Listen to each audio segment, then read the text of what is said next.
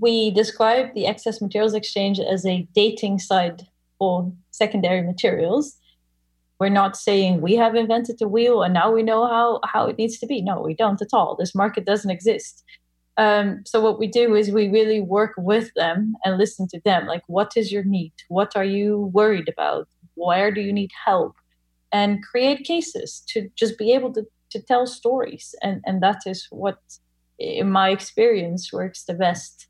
Well, I think th- the main decision that we needed to make is to continue, even though people were not necessarily understanding or ready of what we were for what we were doing with the EME. I mean, the reason we started the company is because of the environment. So the initial stories that we we told were very much focused on the environment. Um, and it's not that individuals don't care about it, but the companies per se don't care about it. It's not ingrained in their KPIs. Uh, making money is, which is logical, of course. Um, so when we shifted the story to, hey, but there's actually a lot of money to be made, it, it, the perception changed as well.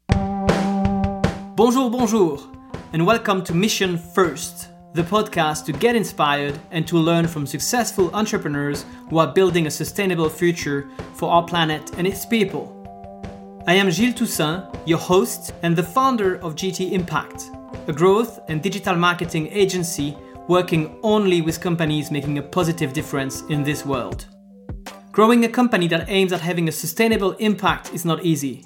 That's why I created Mission First in each episode, I interview one entrepreneur who has a sustainable mission and who has recently gone through the difficult first years successfully. Together, we discuss their challenges and what they have learned on the way. We go into detail with a specific focus on company culture, leadership, financing, growth, and business strategy. That way, you'll learn hands on tips on how to build a better future and a successful company too. In today's episode, I had the chance to welcome Maaike Aimee Damen. With her company Excess Materials Exchange, she has for mission to eliminate waste from the dictionary. They help companies turn their waste into valuable resources. If you want to learn more about circular economy, to learn how they developed a high tech product using AI and blockchain, and how Maaike kept her motivation high against all advice in order to create a market that didn't exist yet. This episode is for you. Hi, Maaike.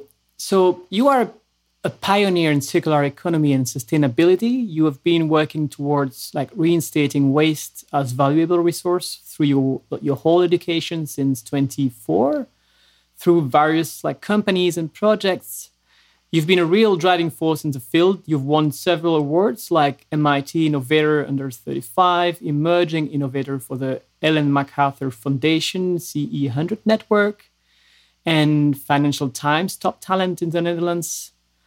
With your current company, Excess Materials Exchange, you've developed the Resources Passport that has now been made into Dutch and European policy I know that lots of people dream of doing one TED talk, but you have done three of them already. So all of that makes me believe that you are setting an example to follow as a driven entrepreneur who sticks to uh, like his or her sustainable mission.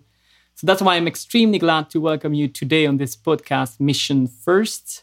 So, Maaike, thank you very much for being here today. How are you? Thank you so much for having me. Doing very well. How are you? I'm very good too. Pretty warm, pretty warm here, but very, very well. Thanks for this introduction as well. You're welcome. Funny to hear it by someone else. so, starting with a personal question, what is or which person has inspired you to become an entrepreneur? Yeah, I think the answer to that question is that it's not a person. It's actually uh, nature. I think uh, just being outside in my childhood most of the time, um, I felt so uh, safe and nurtured, and I found it so beautiful. Um, and then I saw how uh, we as, as humanity were treating the environment basically, uh, whereas we're also dependent on it. And that inspired me um, to do what I'm doing today which is uh, EME or excess material uh, exchange. Oh, yeah, exactly. I say it the correct way, not the other way around. Yeah, exactly. So, can you explain me a bit um, what is what is um, the mission first of uh, EME and what how do you accomplish that mission? Yeah. Um, so, first of all, we describe the excess materials exchange as a dating site for secondary materials. And uh, what we do is we match supply and demand of materials or product or, or excess streams.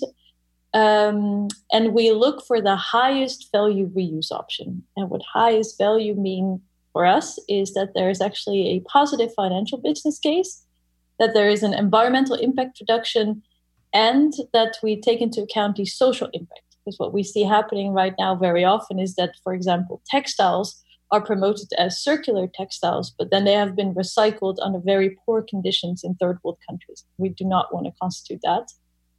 Um, so, a very easy example of what we do then is uh, coffee leftovers. So, coffee leftovers now in a restaurant, you throw them away because uh, you're not going to make coffee twice out of the same leftovers. Um, and then usually companies pay to get rid of it. And some people know that you can grow mushrooms on it, but you can do actually a lot of other things with it. You can extract pigments for ink, uh, bioplastics, fibers, all the ingredients you need to make a new coffee cup. Uh, you can use it as water filters, and then you can still grow mushrooms on it, all in a cascade. So that doesn't mean it's one or the other, but it's all of it. Uh, and every step of the way, you actually create value. Um, and that's not only possible just for coffee leftovers, but for many other materials. So what we do with the excess, excess materials exchange is actually making this happen for all these materials. We're going to talk a little bit about the, the product itself. Um, I'd like to talk a bit about numbers to understand at which stage you are with your company now. So, in terms of company size, how many employees do you do you have? We're currently with 15. 15. And in terms of uh, financing and uh, revenue, um, first financing, I guess you are a for profit company, aren't you? Yes. Uh, and that has been a choice because we want to show that you can actually make money uh, by doing good. Okay. Are you using some of the, or are you planning to use a part of the, the you know, the profit to, to share it or to give it, donate it to some non-profit organization, for example, like some com- companies are doing?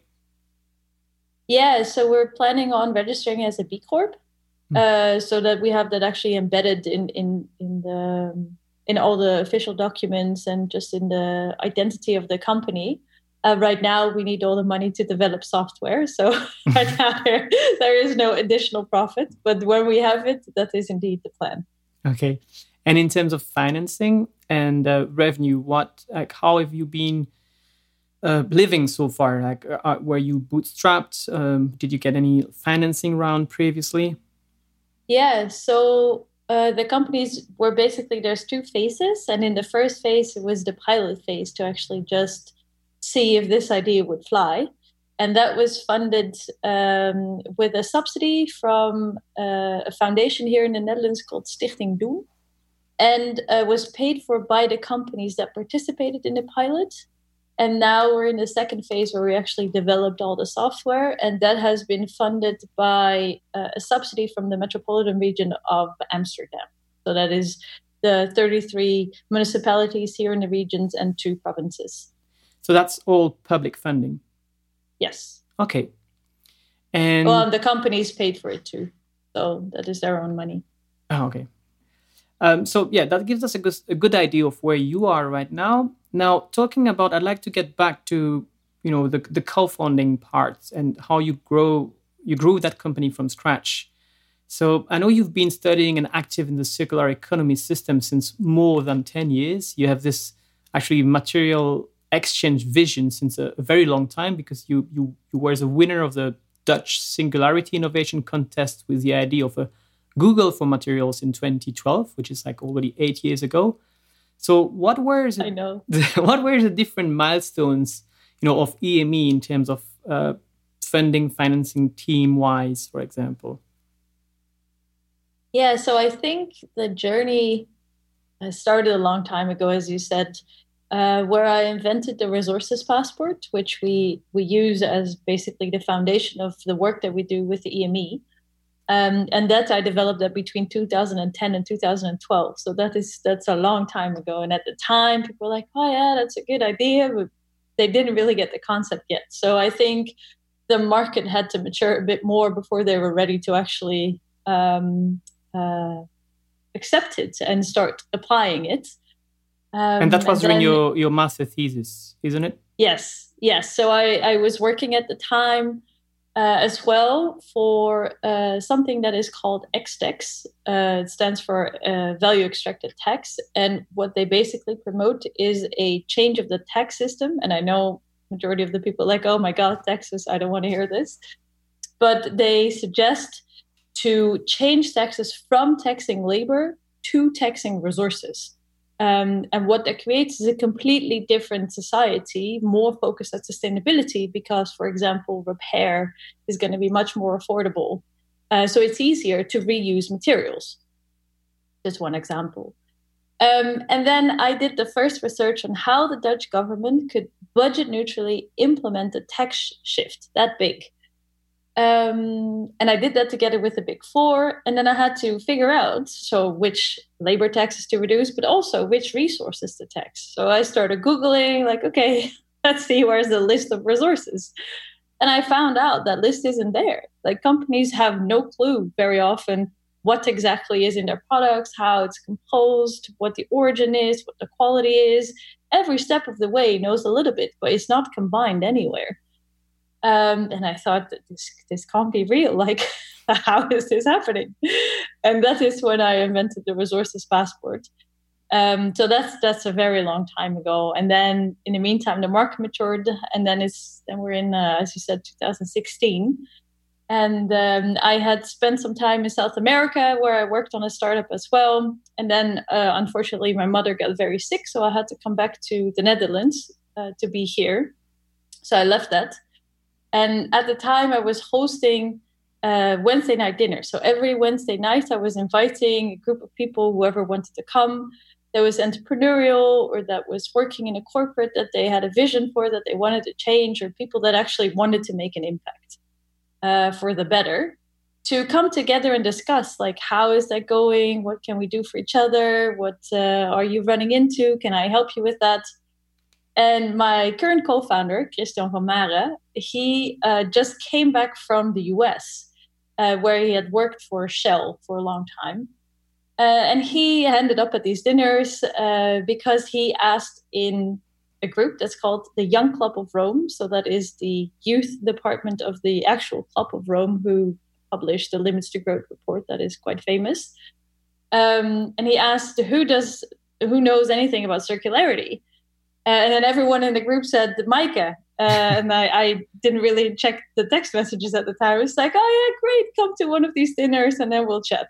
So he came by, I think, like three or four times to these dinners, and we never got the chance to speak because there's like sometimes 20 people, so you're always talking, and it's always busy, especially when you host them. Uh, so then we decided that it would actually be nice to talk about circularity, and we organized a karaoke night uh, for a group of people. And uh, just before that karaoke night, we organized a dinner about circularity, and um, we got talking, and it was amazing. And then we ended up singing the whole night uh, together, and then basically from then on, we started the company. Oh wow! So I started like starting with fun first, and then the work idea, fun, and then confirmation and company. Yeah. Company study. yeah. And uh, so that was the, the back in 2016. Um, I saw you were at Eco Summit in 2017. Eco Summit is a it's a big event for for startup and investors to meet, and um, like focused, of course, on company you want to have an impact or ecological impact. Um, at that time, you were pitching that you were looking for a CTO. Um, how did that happen? What happened next? How how did you find that person? Yeah, well, that person actually found us. Uh, that was great. We uh, were talking at the time with a tech company to maybe outsource the building of the marketplace or do it ourselves. So we were because uh, both Christian and me are not programmers. Um, so we were having this conversation, and then uh, one of the employees of that company was actually so enamored by the idea that he reached out to us and said, "I would like to be the CTO." Um, yeah, that's how it happened. And and he's still with us. And, and in terms of how do you define at that time who is part of a if it's fine for you to talk a bit about not how much but about equity shares for example how do you decide if that person is actually a co-founder or if you hire him as an employee how do you make that decision? Well i um, i've seen it gone wrong very often because i spent some time in silicon valley as well and in new york in the startup ecosystem. And we see that people very often argue all the time about the shares and and uh, get into fights like but he has more shares than me and he does less. And we didn't want to end up in any of these conversations or any of the, these troubles because the reason that we started this company was for the cause um, and it was not because we thought we were going to get rich very quickly or that we were going to earn a lot of money in the first couple of years so um, we basically uh, stopped these conversations and said, when we get to the point, we'll have them. But for now, we just pay people a salary uh, and we'll have this conversation later because the company is also set up in a way to make everyone benefit. Okay, and the, at, at, that time, the salaries were paid with the grants that you had. Yeah, mm-hmm. they were just based from the yeah paid from the grants. And if you uh, come back to that period, like that first two years, let's say, you know, before the pilot started, um, what was the most difficult part? Uh, people thought we were crazy. they were like, okay, really? Are you going to do this? Like, why? we had so many conversations where people like, yeah, it's very brave of you that you're going to do it. Yeah, it's very good. Yeah, this is really necessary, but we really, we really don't want to, like, we're not there yet uh, with a company, with a market. So I think the difficult part was actually creating enough awareness for people to understand why this was necessary and why they had to do it now. Um, and having conversation after conversation where people give you, as we called it, enthusiasm points. But I mean, I can't go to the supermarket here and say like, "Hey, can I buy this bread with these enthusiasm points?" So, yeah, that that was that was hard and I think another thing that was quite difficult, besides the skepticism from everyone, or the um, that, yeah, it wasn't urgent enough. Uh, and if you if you're so deep into the the topic, you know the urgency. So then you have to convey the urgency to them as well. Um, and my co-founder is is a man, and I'm a woman, and we noticed a big difference in how people treated us. Um, that wasn't easy in the beginning either. Do you have an example of, of that part? Yeah, uh, very often um, it happened that we were standing somewhere and I was standing next to him or next to another guy, and people just assume I'm uh, the girlfriend or the waitress or I don't know, someone that, that didn't actually invent the resources passport. Or when we were talking about the passport, people that had heard of it and they would start mansplaining the passport to me. It's like, yeah, I invented this. Thanks. I know what it is about. Um, or when you have conversations about finances, they just look at the guy. So we would sit at tables with just like um, white, middle aged uh, males. They wouldn't look at me. Um, and not because they wanted to be mean. It's just that, that that wasn't a culture. And I think that the Me Too movement has made a tremendous, tremendous difference in my life. Oh, really? You you feel it in the yeah. entrepreneurship side too? Yes, yes. And how did you overcome? Like, what's a general tip you have to to overcome this these situations when that? Because I guess it still sometimes happens. Yeah, well, I think uh, now and then is just believing in the cause. Like I believe in what I do. I believe in the solution that we have. Um, I'm not discouraged when I hear a no. Uh, I take that as as a starting point for further conversation.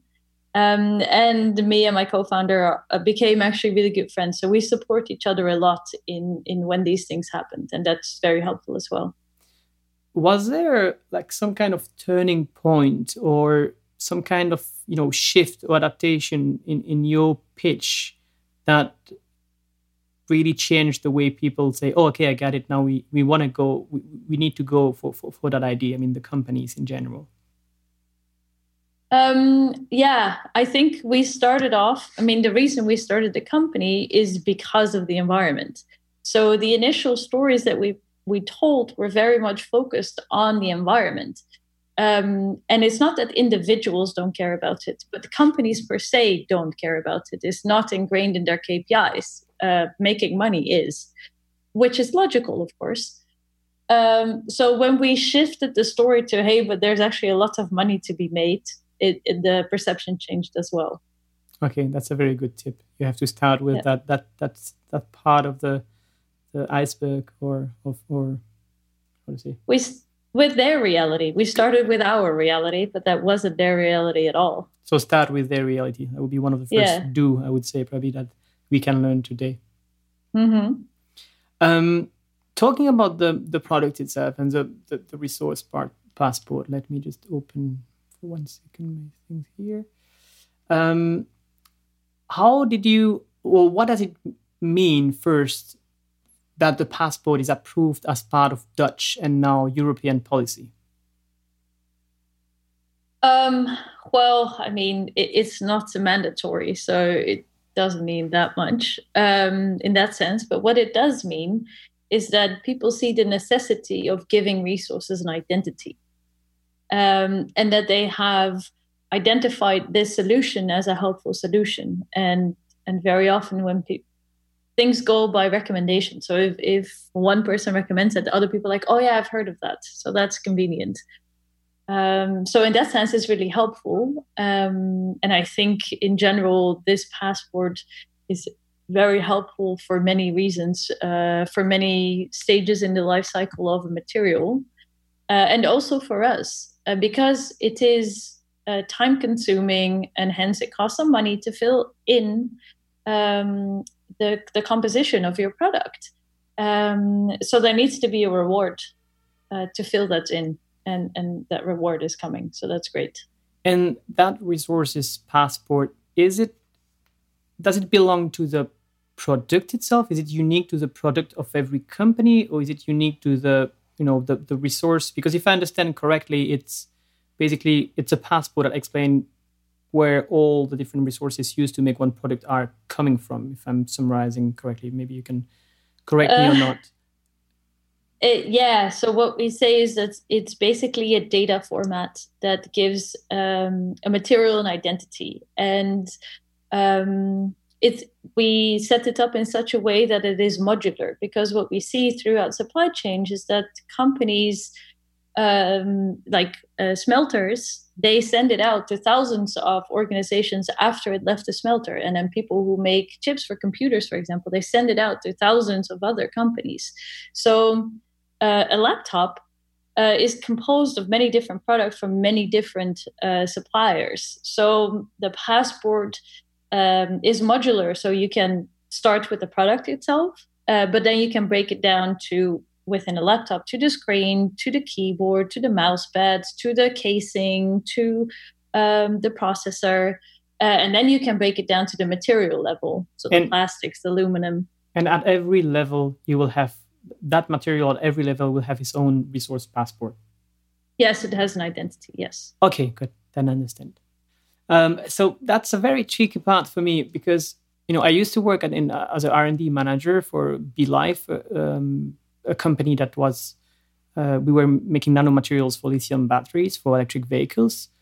And I used to participate, for example, it was back in you know between 2010 to 2013, uh, and I, I, used to participate to a huge European projects that tried to optimize the production of, of batteries to make it more ecological, and with partners such as you know Daimler, Renault, and lots of companies along the supply chain of battery manufacturing.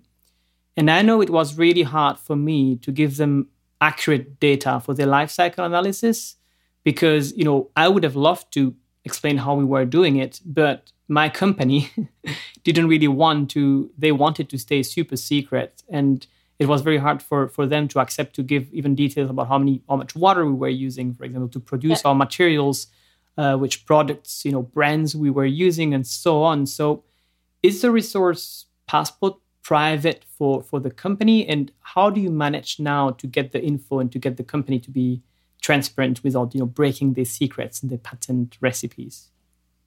Yeah, that's a very good question, and that was actually the main thing we needed to solve. Um, and what we did is um, we use uh, something new that's called zero knowledge proof. It's a protocol on blockchain, and what that does, it overcomes this bridge uh, between the need for transparency and the need for privacy. Uh, but so you don't want to disclose all the information in your product, but you still want to be able to make exchanges and reuse the material.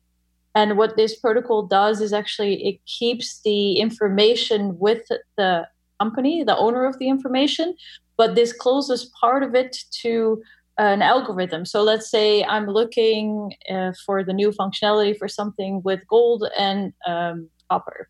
So then the search functionality would say to that, uh, is there gold and copper in it? And if I get two yes uh, back, then it is uh, interesting. And then we can go on to um, further investigation under NDA, for example. Okay. Okay, good. That's that's solving the issue. And how long did yeah. how how did you this zero knowledge proof? How like how new is that like protocol or? Yeah, it's very new. I think now maybe three years, four years. Uh, I mean, we started in the beginning with it, and and I didn't look into the origins, but it's it's very new, and that is the benefit of exponential technologies that now i mean the idea of a marketplace or the idea of exchanging materials is as we say in dutch as old as brussels. Not sure why, why why we chose brussels but um, it, it's not a new idea at all. It's just been very hard to do that on a large scale because of trust issues. And these new technologies really help us overcome these trust issues. That's, that's and that's enough now that's enough when people uh, is it already like so common that like the companies know about it when you tell them oh actually we work with you on no. proof? No okay you have to explain no not at all. No their main concern is still this. Okay. Yeah. Yeah. That's the first that's usually the first one of the first questions they ask. Okay yeah i can guess. And yeah.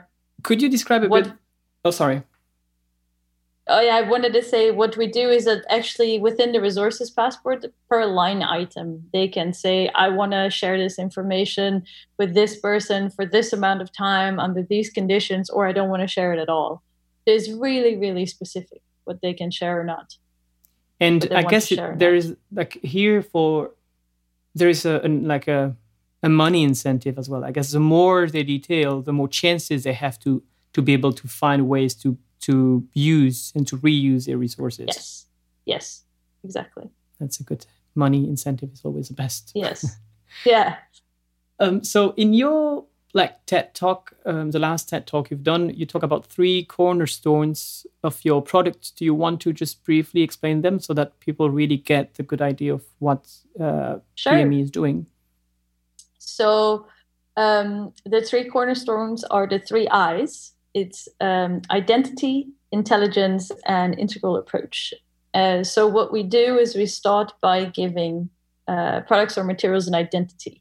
Now, very often they don't have an identity, and because they don't have an identity, we don't know if we can reuse them, how much money it would cost, what exactly is in there. So it's very hard to make the business case um, for reuse or recycling of these materials. But when they have an identity, you can really easily separate uh, types of plastics or valuable materials for, for less valuable materials. Um, so that really helps uh, the whole circular economy. Then what we do after that is adding intelligence. And that is, in one part, we do that with blockchain, the other part is with AI. And I know that they're extremely like buzzwords. Um, but in this case they're relevant for the work that we do so the blockchain part is is indeed to overcome this gap that we just spoke about between the need for transparency and the need for privacy uh, which is one of the main barriers to actually on a large scale exchange secondary materials and then the second one is AI, because if you want to make uh, an optimal match, it's very context dependent. Like send in one location and send 500 meters away could have a very different legal status and therefore could have very limited or different options. Um, and humans can do that, but AI can do that much faster and, and much better and can take into account many more factors. Um, so it really helps us in scaling up this economy as the circular economy as well. And then uh, the last part is integral approach. So what we see right now is that there are some marketplaces or there are some initiatives, for example, in building and construction to reuse materials, or uh, in restaurants like with with the coffee leftover. But they use and they look in their own sector, but very often that material in the same sector is also for other companies still a waste stream, not a useful resource. So what we do is we actually look between different sectors and we see that the highest value matches are made between different sectors and not within the same sector. And it's very difficult um, for these sectors to communicate because traditionally they don't communicate at all. They have very different jargon. So um, that the way we standardize the passports, the giving an identity, and the AI uh, really helps in making matches between sectors as well. And between these different sectors, for example, you know, I read the the report of the. I not I didn't read the whole report to be honest, uh, but I read the executive summary of the report for of the pilot, and um, the example of the orange peels with uh, I think Sodexo uh, yeah. it, it's it's a very good example in how they can re- be reused from other companies to start making oil.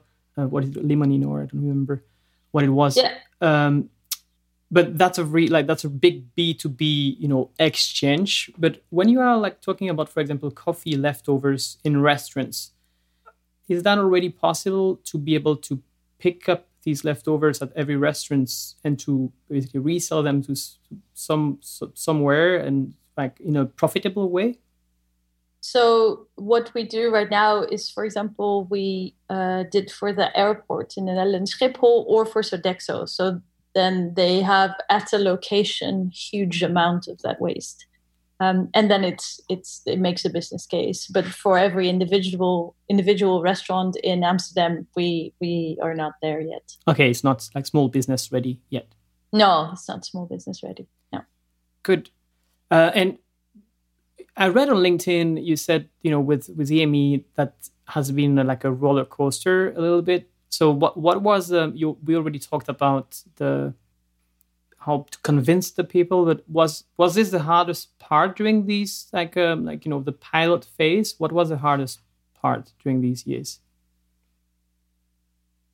I think there's it's it's mainly the combination of things that make it hard it's not just one thing like this is the hardest but it's it's really you have no income which is actually quite stressful um, you're working extremely hard all the time um, you get a lot of rejection so you have to keep up the courage to believe in what you're doing um, i think that combination of being addressed as a woman so differently from a man um, being put in a different position. Um, I think those things combined make it very difficult to um, to always be happy what you're doing. Okay, and if we talk, I'd like to talk a bit about the the business model now.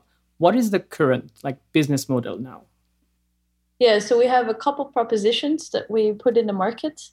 Uh, one is for companies to just uh, have resources passports.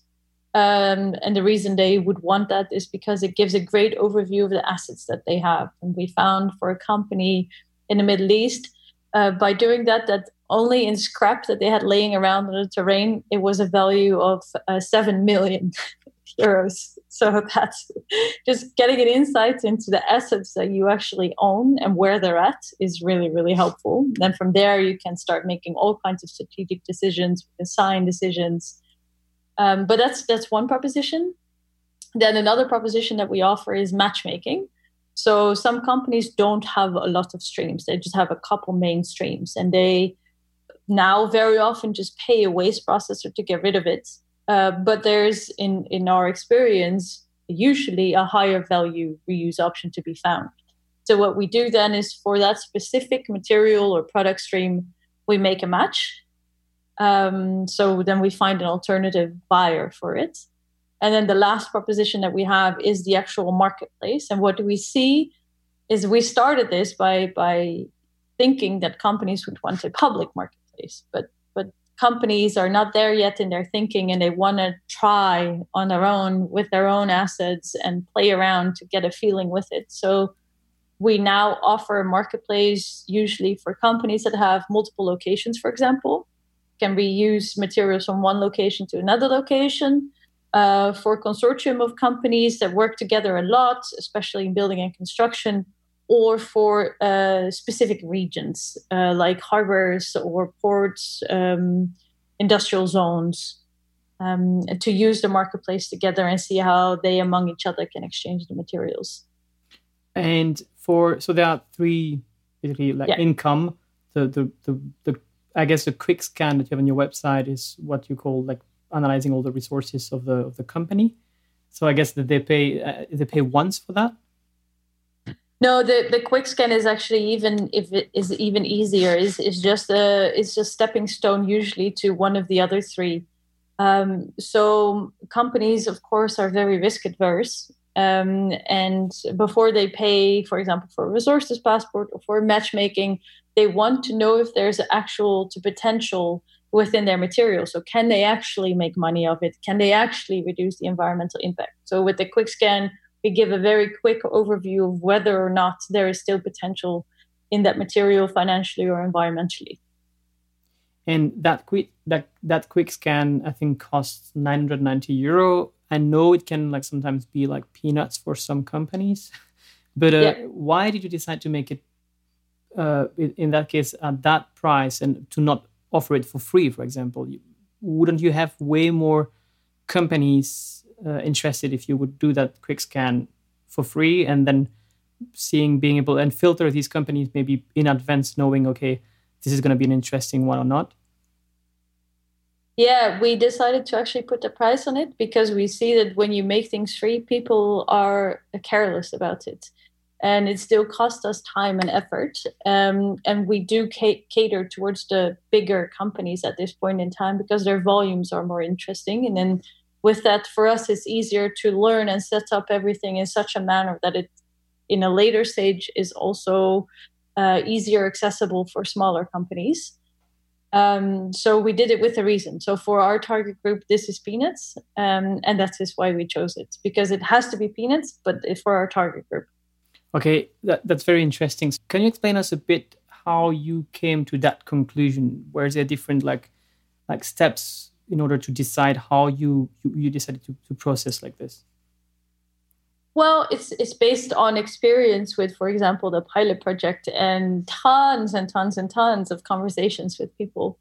Um, so initially, we didn't necessarily know where to start, uh, and and especially where we work across industries. And and then the first question we got in the beginning is, so what sector are you focusing on? And we are like, yeah, but we're cross sectoral. okay, so that already was difficult for people to understand uh, right now, and we did a pilot with 10 different companies from completely different sectors. So we did uh, DSM is a chemical company, Schiphol is an airport, Sodexo is a catering company, Ahrend is a um, furniture manufacturer, um, Philips. Um, so very, very different companies, and, and we see what would work or what wouldn't work. And right now, we see that there's four industries or four sectors especially interested, and that's building and construction textiles, packaging, and organics.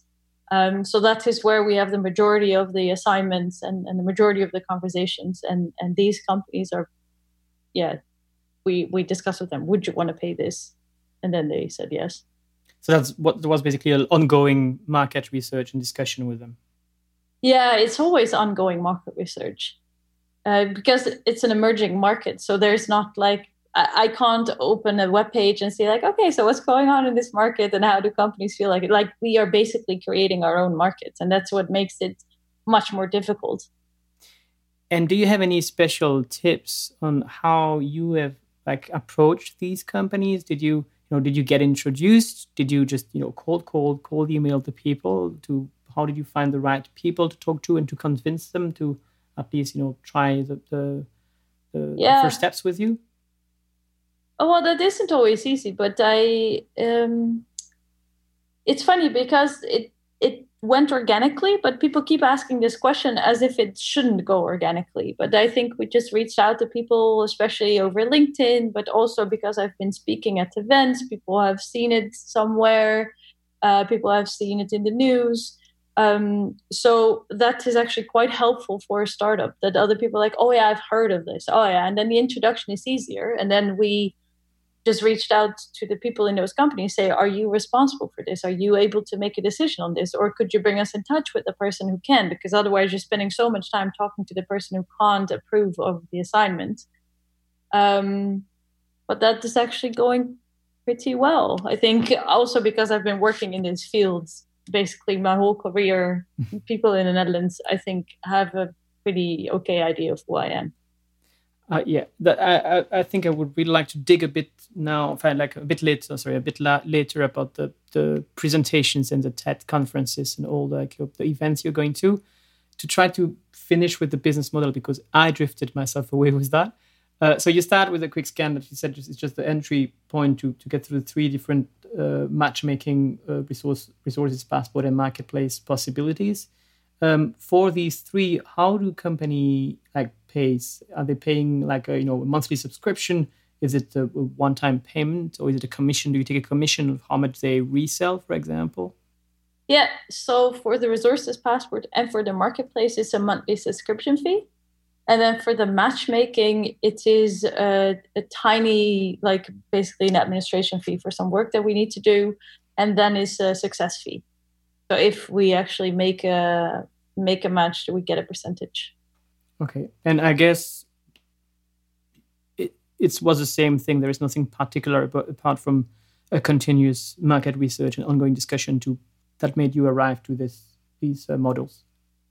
Yeah, yeah, and it might still evolve. Yeah, this field is evolving. So right now, this seems to work. Let's okay. see in a year from now. Let's. I would love to talk. The next part, I would love to talk about the the presentation part, which is going to be very very interesting and to finish on, on the, the EME part, what is like can you explain us a bit about the, the pilot that I think you you started or you finished in 2019? Um, yeah. You know, how did that idea arrive to do a pilot instead of you know just asking companies to join and pay? Maybe you can start by explaining what what you did with this pilot. Yeah, so when we uh, started working together and we incorporated the company in September 2017. So we met in 2016. It took some time um, before we both actually were full time on EME. Um, and then companies believed in the idea and they saw the use for it, but they were a bit reluctant in like, is it actually going to work? Are we actually going to find higher value matches? Because I mean, waste already has a destination. So how are you? What do you mean finding another destination? It's already going somewhere. We're not like uh, a country where the waste is piling up on the streets. So uh, then we we wanted to have stories to tell, like use cases, because that's actually what convinced people. I can talk all I want, but if I don't have any uh, proof of a case where it worked, it, people don't really believe it. So we thought, okay, we have to prove that this works, and also for ourselves. Like before we're actually going to go full flung for this, it's good to know that that the idea that we have works. Um, so then we decided to start a pilot. And because we didn't know which sector would be most susceptible, we just chose very big corporates that have like um, uh, uh, like are well known by the public uh, that we could work with and then show that it is possible. And the results of the pilot were really remarkable, even much better than we thought. So we analyzed in total 18 different material streams uh, of 70,000 tons, which is uh, seven Eiffel Towers, if that means more to you. Um, and then the financial value that we created by finding alternative destinations for those of higher value was 64 million uh, euros. So that that like the potential of that is enormous, and the carbon emissions that we reduced is um, a, whole population of Amsterdam, which is 863,000 people in a car to drive to Milan uh, water, we saved 860 Olympic swimming pools, and energy, we saved um, enough energy to let the street of Paris burn for five years. So that was in, incredible for just 18 material streams in 10 companies. Um, and that really showed people, especially because we did it with companies that have like an example function, and then it's like, oh wow, this is much bigger than we thought. Yeah, that's very impressive the, the numbers, and I love how you've actually like in your story and how you convert these numbers, which exactly don't mean much to people when you say no. you save you know 2,883 terajoules of energy, but telling them that the energy consumption of the public lights in Paris for five years. That's that's very self-explanatory. I love it. Um, when so these companies that started with you, uh, the pilot, did, were they paying for that pilot already or not? Yes, they paid to participate in a pilot. Yeah, oh, okay. we wanted to see willingness to pay because otherwise, it still might have not made any sense to start the EME.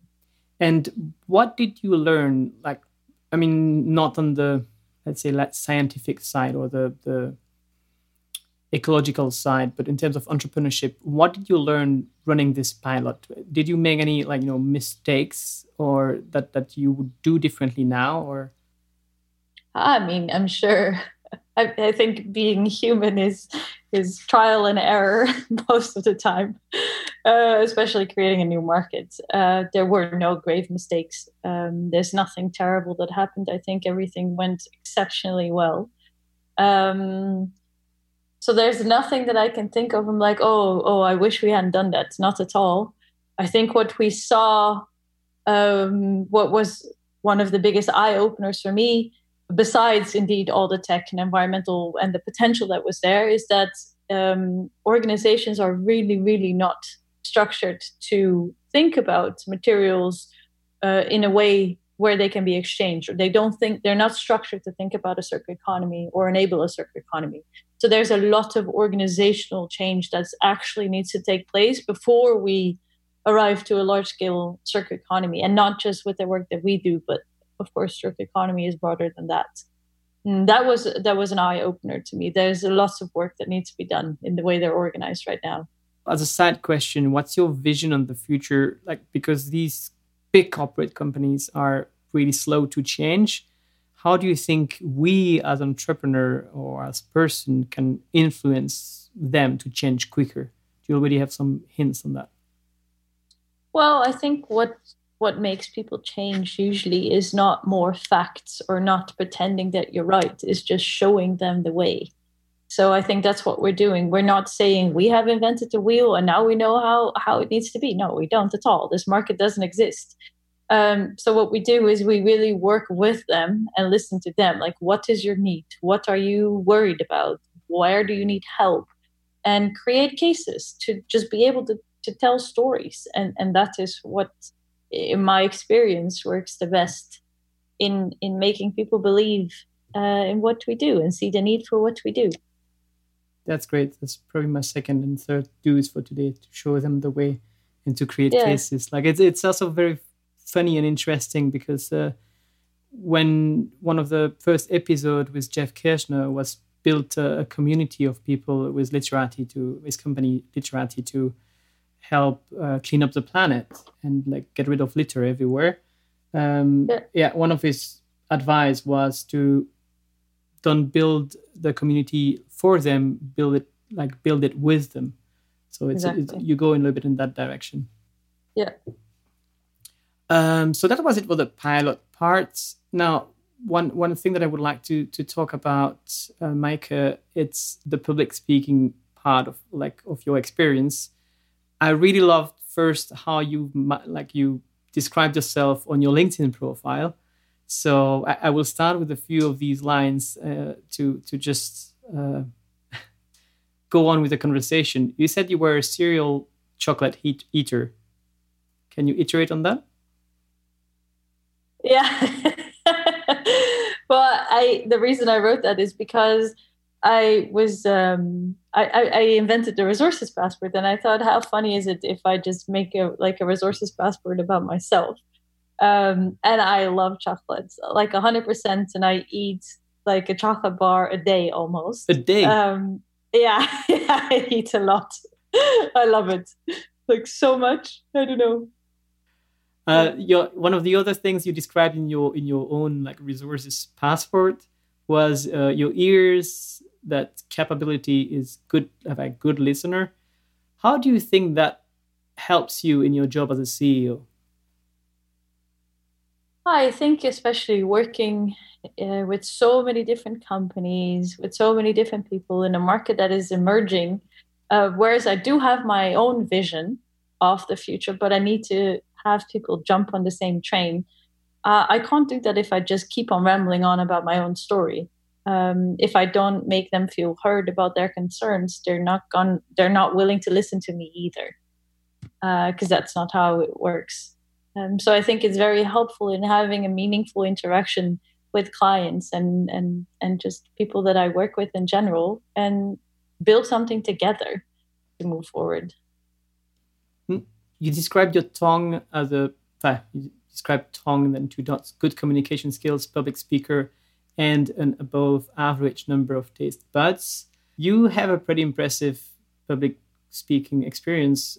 First, you started in 28 when you were uh, part of the like first official youth delegate for the the UNFCCC COP. So that's a part of the United Nations like dealing with uh, with climate change, where you gave a speech at that time in front of the like worldwide leaders like Ban Ki Moon, and then you gave like three TED talks. How regarding especially like the the TED talks, how do you get a TED talk?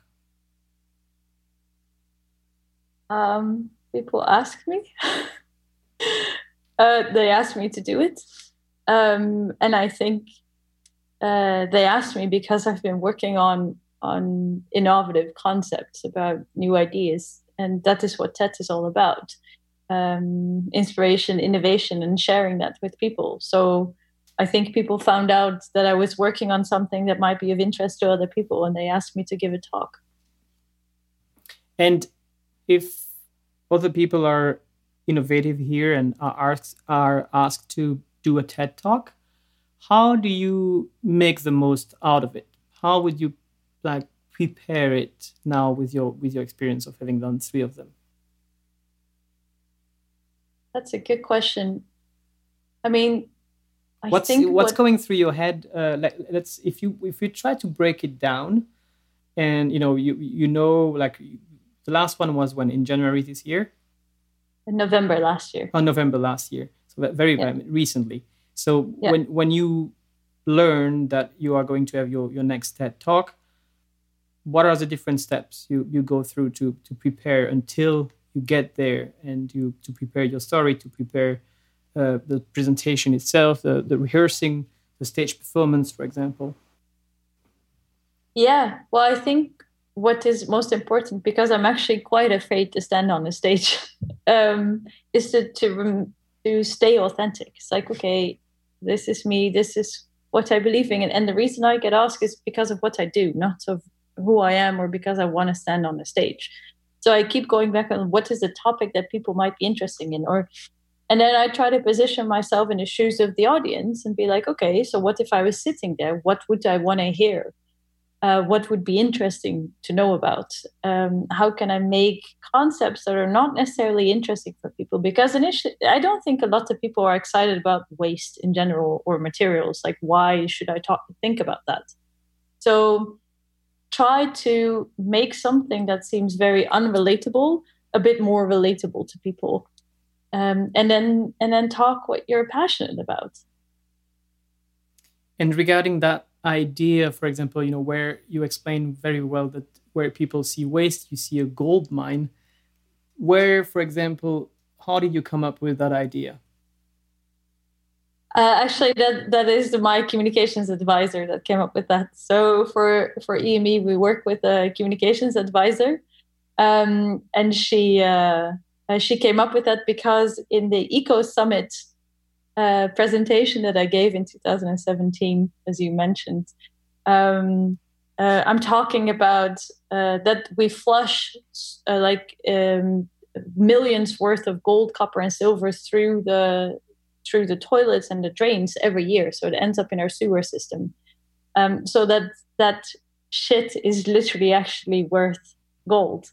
Um, and she turned it into gold mine, which I think was brilliant of her. Oh, that that's very interesting. And how does it how does that work with that communication advisor? Do you do you, for example, make most of the story first, and then you she you present it to her, and then she give you a feedback, or do you prepare it with her directly?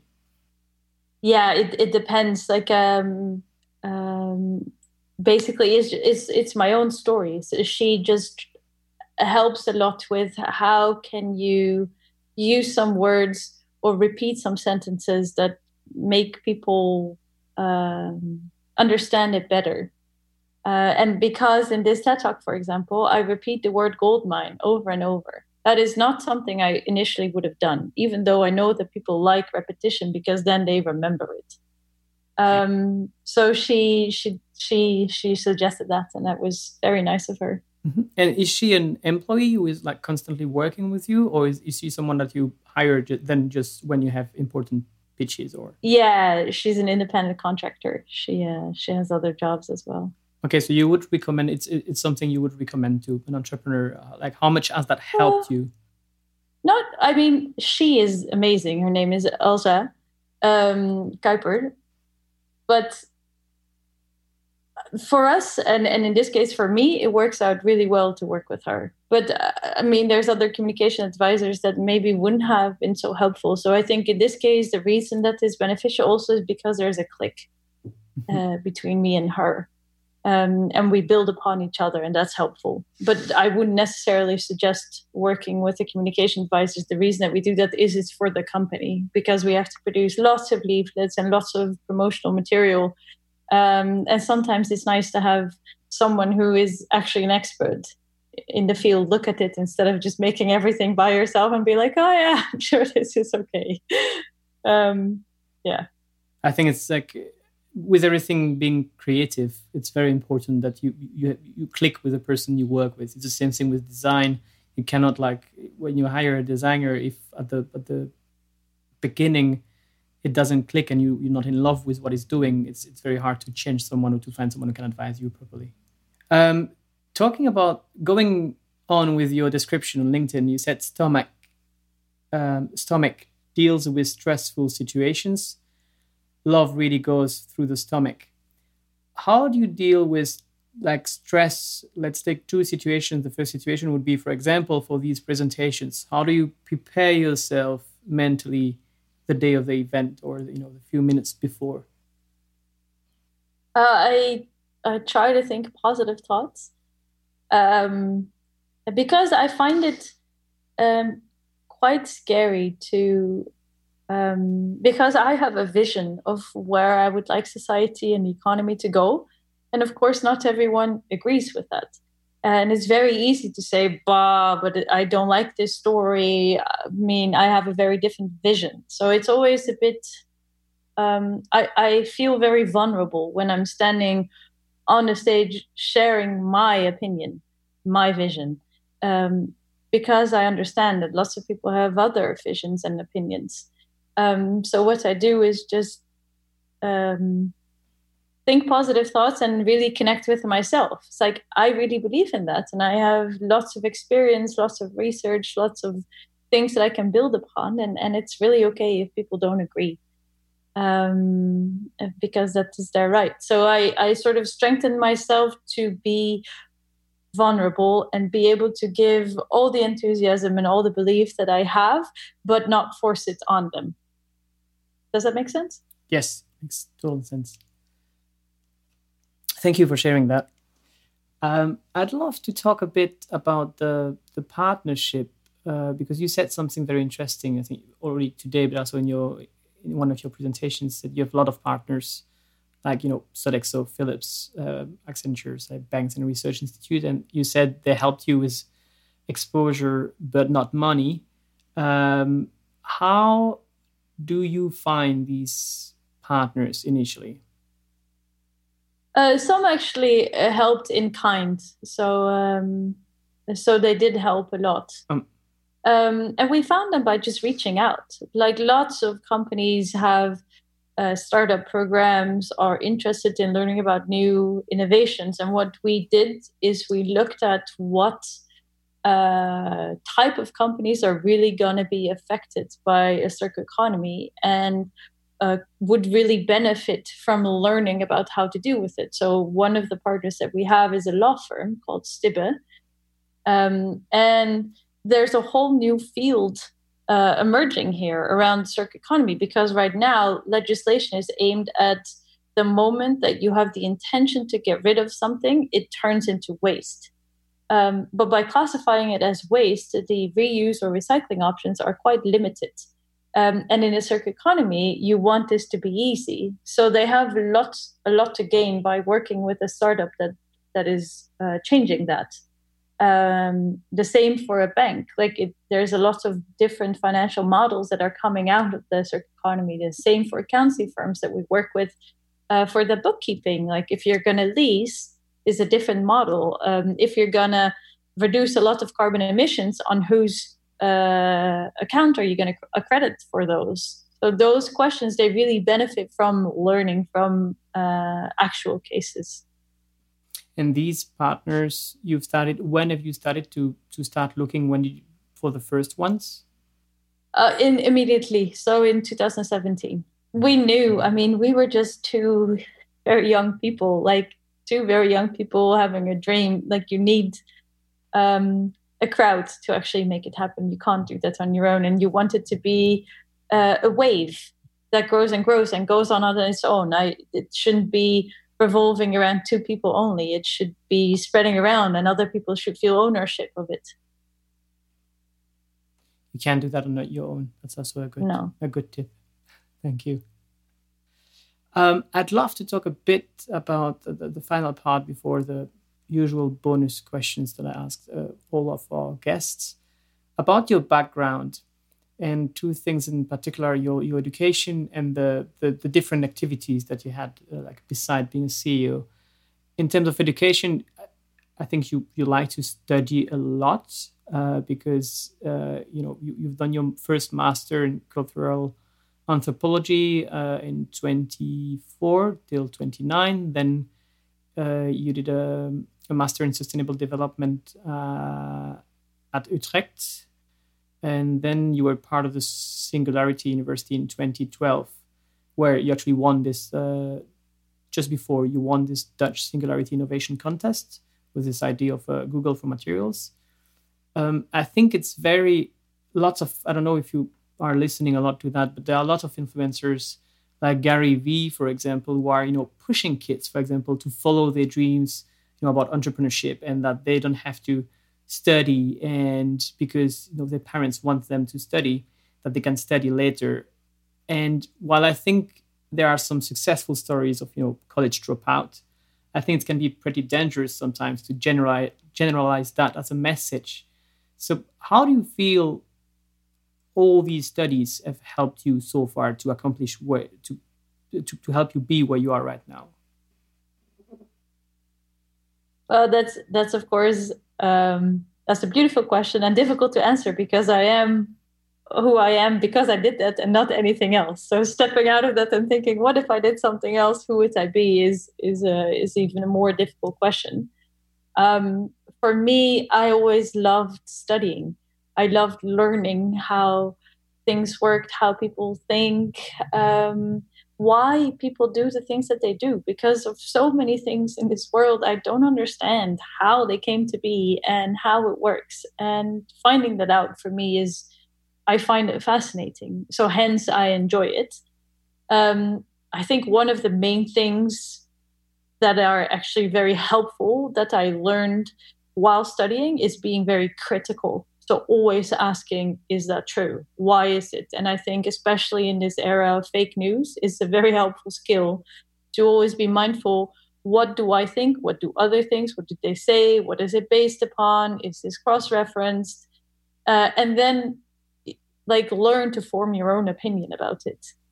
Uh, that that's a very helpful skill to have learned.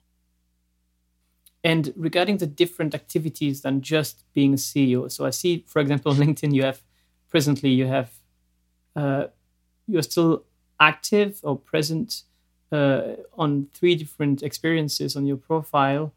Um, what was I saying? Like Singularity, like you chapter ambassador. Um, I think for Sandbox as well, the young like the Young Club of Rome, or the project manager. Can you like briefly explain these like three groups, for example, and what you do for sure. them? Um, at the moment, not too many things uh, because running a company is actually really, really more than a full time job. Um, but what they are, they're they're uh, lots of very helpful networks. So the Singularity University network, I set up the chapter in Amsterdam to open up the knowledge about exponential technologies and how they can have a positive impact or how you can leverage them to have a positive impact can be dispersed to more people because this whole um, theme around the singularity, but also exponential technology and singularity university itself was seen as something very elite. Um, what is so it exactly? Sorry, like uh, sorry to cut you so, off. So, yeah, the um, Singularity University is a university that was set up by Google and NASA in Silicon Valley, I think, in 2008 uh, ish, um, and is really aimed at um, l- letting people uh, learn about and experience how exponential technologies like nanotech and biotech and robotics and AI uh, are not something super scary, but how you can leverage their impact for good. And what we do, for example, with this blockchain protocol, we can be afraid of it, of all the the, the dangerous things you can do with it, but you can also really apply it to a problem that, that needed a solution. So they really help you to, to train that thinking and especially the exponential thinking. And there's always a question that we ask um, if people say, but why should I do anything about material scarcity right now?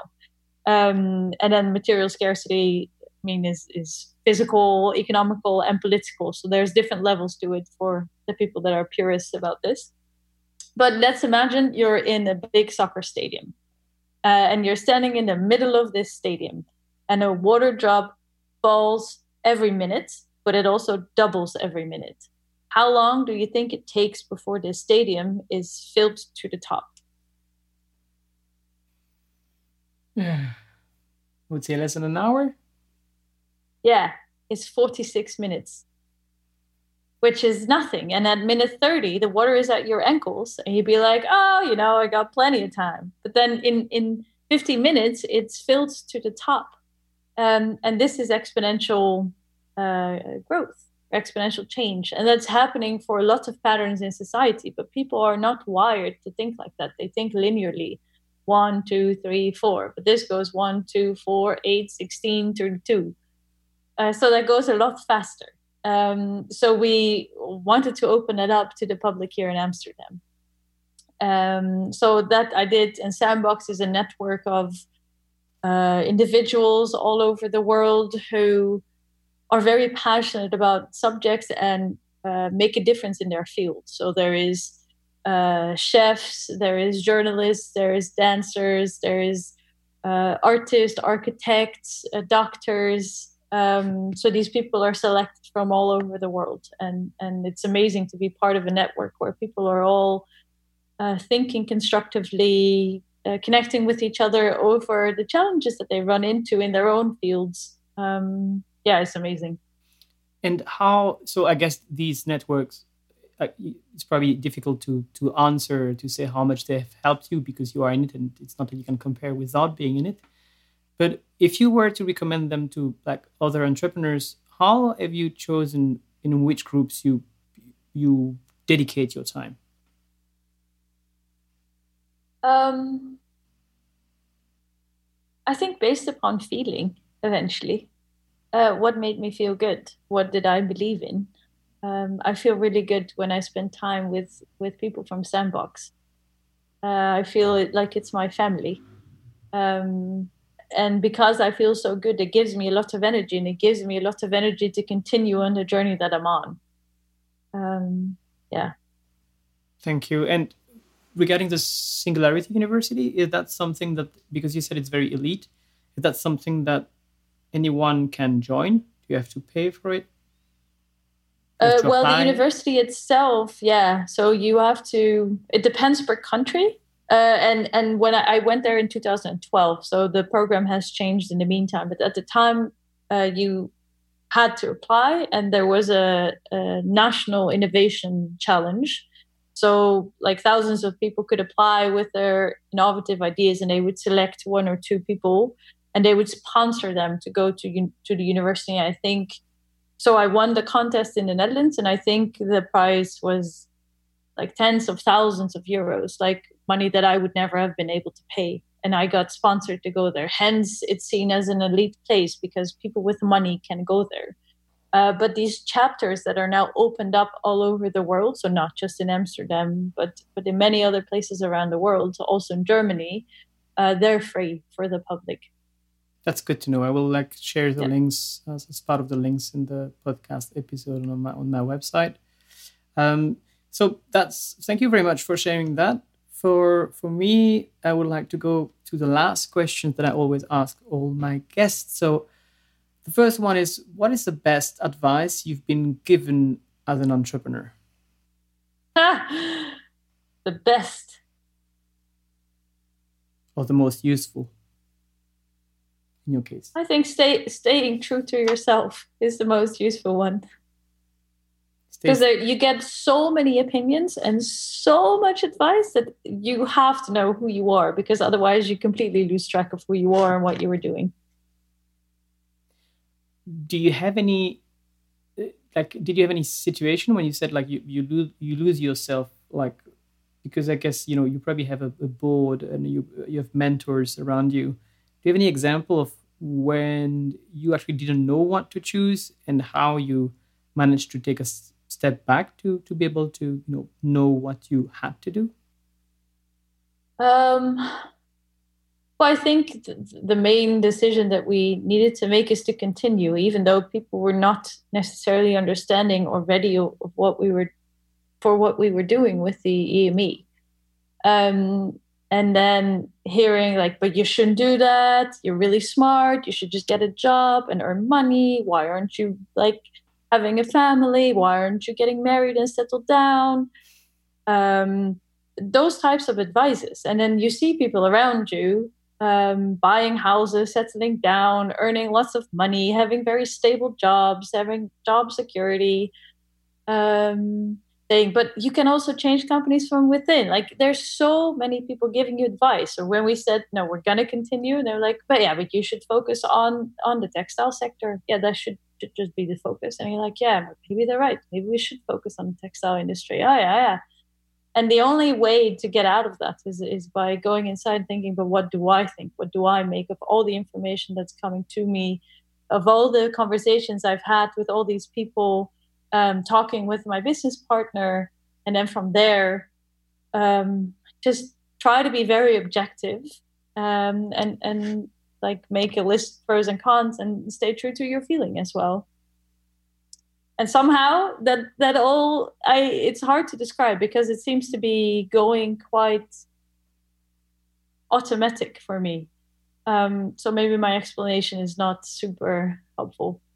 Are you making like excel files or like a list of pros and cons often for these no which i just do that in a conversation with my business partner. We're like so sometimes you have a question like should we publish this now or shouldn't we publish it?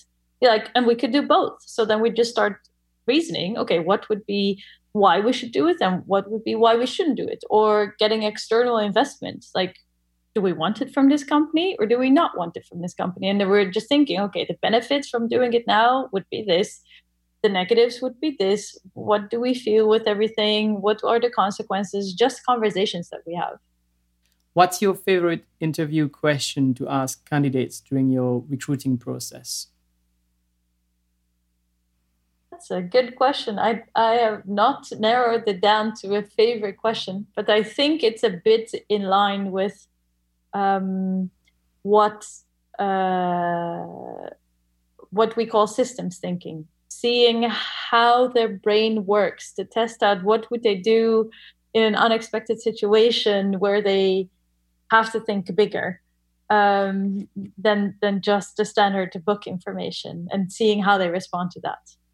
So, do you put them into a certain situation to, and ask them how they would react, or do you ask them to give you an example of that. Yeah, for example, or just like I, I unfortunately don't have one of the questions at hand now, but ask them a really weird question like, what would you do if you had uh, a ton of milk sent to your house because they thought that was a depot? Um, things like that. And what are they going to answer? Like, who are they going to call? How are they going to solve it? Just see what they think about it. Or, uh, yeah, system thinking questions. Um, That's the kind of questions you get at Google or these companies sometimes. I never heard, this is the first time I hear about system. I mean, I heard about system thinking, but system thinking questions for interview process, it's, it's a new concept to me. So it's very interesting. Well, the reason we do it is because we we're operating in a system where we're like we want to create a complete paradigm shift where waste that is seen as worthless is seen as something valuable, and we are just like a tiny um, organization in that and trying to push all kinds of leverage points to make people move. But we're dependent on accounting firms, on financial institutions, on the legal uh, structure that is around this to happen. So we um, need them to move along with us, to move, to jump on our train and and do take the steps that they need to take because I cannot take the steps for them. Um, and in order to do that, you need to be able to zoom out. So it's not just EME, but I'm zooming out to the bigger picture, which is the Earth and the environmental system and, and environmental boundaries that are in there and different actors that are playing in that field and how do they need to interact and where can I make the biggest impact? Because I could have also chosen to have a company that focused on education. Um, so I'm so zooming out um, and then identifying where I can have an impact. That is um, that is a skill that is necessary in the work that we do. Um, also, if we're looking for matches, you have to zoom out. Plastic, we're using it as plastic bottles. Yeah, we, we know that. So you need to be able to think outside of the box and bigger. So in the interviews that we do, because we're creating a new market and because we're creating like a whole new high value matchmaking system, people need to be able to to, to think in systems, so bigger than just this the small box that they're used to thinking. Hence, we ask them these questions. Thank you. Great tip too. I will keep it for later. when you talk, my next question was, which book would you recommend other entrepreneurs like like you or like you know who want to have a sustainable impact on the world to read? And my second questions, my second question regarding what you just said is if I want to learn about circular economy and circularity, what would be the book about that topic that you would recommend me to read if I want to start a business and entrepreneur in that field? Well, I mean, there's tons and tons of books, and some people resonate with some type of story, other people resonate with another type of story. But building on to what I previously said about systems thinking, a book that really helped me was the book called Systems Thinking by Donella Meadows. Um, and that explains how systems actually work, what they look like, how you can um, turn them into your benefit. And I think that as an entrepreneur, having that knowledge is actually quite helpful. A plus, I think, is interesting too that people know the concept system thinking in general. That's good. So it's how advanced is it? In the it's in the quite topic? advanced. It's quite advanced. But, uh, but is you can like if yeah, it's not like a Sunday afternoon. I'm going to read a nice story. It is it, it like explains the theory behind it, but it is readable for for a layman audience. Okay, and what is the um, like the training or the podcast or the you know the blog or the influencer that you would recommend uh, entrepreneurs and people growing a startup with a sustainable goal to to follow to to read? Or basically if you take your case what is the influencer or the podcast that you're listening to? Oh there's so many. Uh, I think what is a really great organization is the Ellen MacArthur Foundation. They're really um, a name in this field and they make difficult concepts very insightful and understandable uh, help big corporates but also work uh, on on the general public um, they have tons and tons of resources amazing research wonderful videos so i would definitely recommend checking out that organization Great. We'll put the link too. Um, that's it for today. Maybe to end up the usual question: Where can people reach out to you if they, you know, if they want to learn more about EME, or you can basically tell me anything about you or your company where you would like people to reach out to you. Yeah, they can go to the website, which is www.excessmaterialsexchange.com, uh, or they can just go to a LinkedIn and send me a message there. Okay, perfect. I will share the links as well in the podcast episode. On that note, I thank you again so much for your time. This was very insightful. I've learned a lot. So thank you very much, Maaike, and have a lovely afternoon and a good weekend. Thank you so much, too, for having me. Really, really great. Thanks a lot. If you like this podcast, there are two things you can do that would mean the world to me. The first thing is to sign up for the podcast newsletter. That way, you will be notified of the new episodes, but you will also get a summary of the learnings at the end of every season. Plus, for each episode, you will get the resources and the list of do's and don'ts that every guest shares with me. And finally, you will also get the opportunity to ask our future guests one question in advance. You can sign up for this newsletter on gtimpact.com.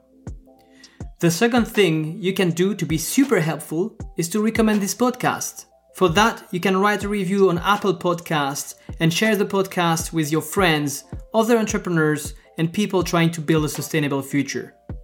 That way, we can all learn together and work on a brighter future for us, our children, and our planet. Thank you very much, and see you next week for the next episode. Have a nice day.